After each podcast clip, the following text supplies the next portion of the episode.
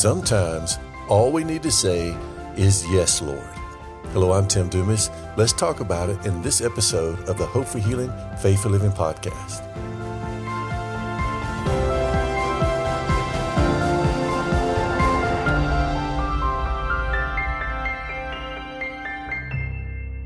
Hello, and thank you for joining me today. I do pray that you are doing well. I want to go right to the scripture, Matthew chapter 9, verses 27 through 30. And it reads this way. It says, "And as Jesus passed on from there, two blind men followed him, crying aloud, 'Have mercy on us, Son of David.' When he entered the house, the blind men came to him, and Jesus said to them, 'Do you believe that I'm able to do this?' And they said to him, 'Yes, Lord.' Then he touched their eyes, saying, 'According to your faith, be it done to you.' And their eyes were opened." Amen. This is a true account of Jesus ministering healing to two blind men, two men who could not see. But after they said, "Yes, Lord," to Jesus, Jesus touched them and they opened their eyes. Amen. Jesus ministered healing. But he said, "According to your faith, be it done unto you." In other words, he was saying, it's your faith that's going to access the healing that you need. So how did these men show faith? What act of faith did they do? They did this. When Jesus said, "Do you believe that I'm able to do this?" they spoke and they said, "Yes, Lord." See, sometimes that's all it takes.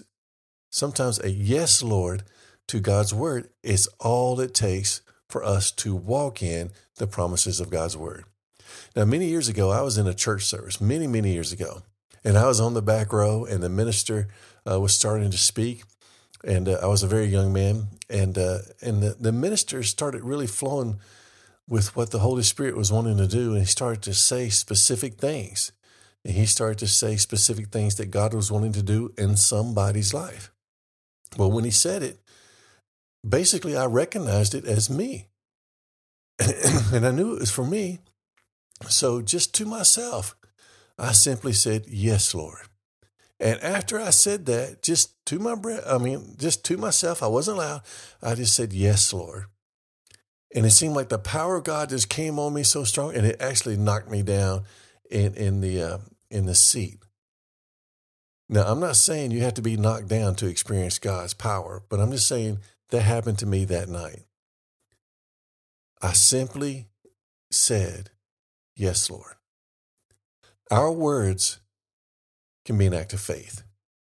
Let me share with you 2 Corinthians chapter 4, verse 13 from the English Standard Version. And I'm reading today mostly from the English Standard Version. It says, "Since we have the same spirit of faith according to what has been written, 'I believed, and so I spoke.' We also believe, and so we also speak." Those things that we believe, we are to be speaking. We are to come into agreement with God's will as revealed in his word and speak it. Now, let me share with you 2 Corinthians chapter 1, verse 20. And it says this, again, from the English Standard Version, "For all the promises of God find their yes in him," meaning the redemptive work of Christ, what Christ has already done. All the promises are wrapped up in the redemptive work of Christ. Christ has fulfilled it and is done, and all of them are yes. Then it says, "That is why through him that we," it's talking about you and me, "utter our amen to God for his glory." What does amen mean? It means yes. It means so be it. Now let me share the same scripture, 2 Corinthians 1:20 from the New International Version. It says, "For no matter how many promises God has made, they are yes in Christ." And so through him, the amen, which again means so be it or yes, is spoken by us to the glory of God.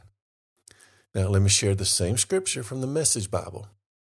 "Whatever God has promised gets stamped with the yes of Jesus. In him, that is why we preach and pray.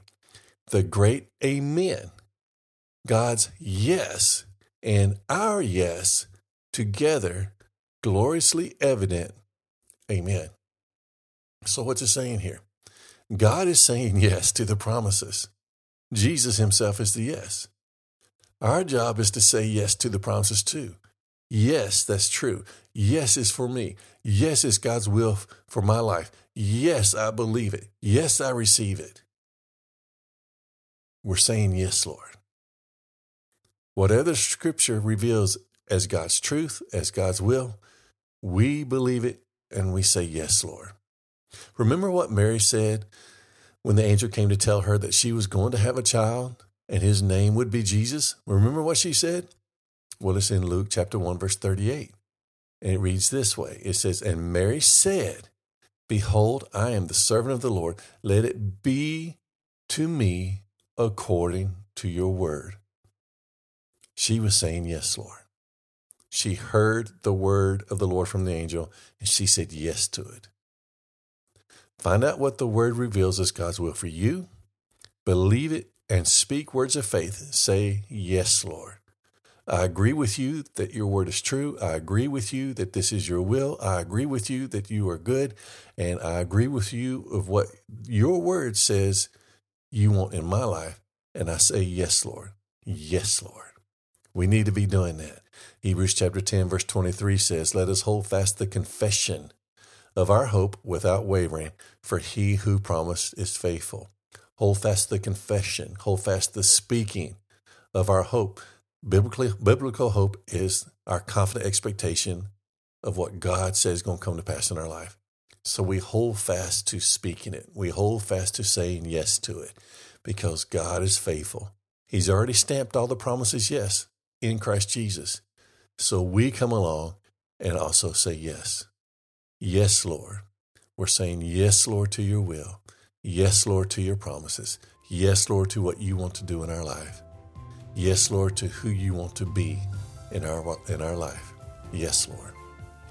I hope this has encouraged you. Again, my name is Tim Dumas, and this is the Hope for Healing Faith for Living Podcast. Until next time, may God's richest and best be yours.